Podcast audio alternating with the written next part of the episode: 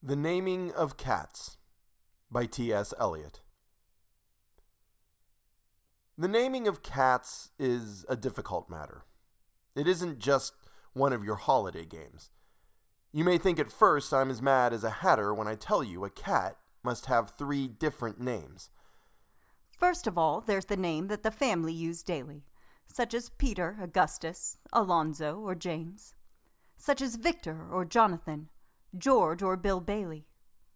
All of them sensible, everyday names. There are fancier names if you think they sound sweeter, some for the gentlemen, some for the dames, such as Plato, Admetus, Electra, Demeter, but all of them sensible, everyday names. But I tell you, a cat needs a name that's particular, a name that's peculiar and more dignified. Else, how can he keep up his tail perpendicular, or spread out his whiskers, or cherish his pride? Of names of this kind I can give you a quorum, such as Munkustrap, Quaxo, or Coricopat. Such as Bombalurina or else Jellylorum, names that never belong to more than one cat. But above and beyond, there's still one name left over.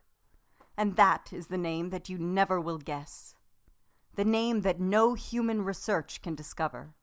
But the cat himself knows and will never confess. When you notice a cat in profound meditation, The reason, I tell you, is always the same. his mind is engaged in a rapt contemplation of the thought, Of the thought, of the thought, of his name.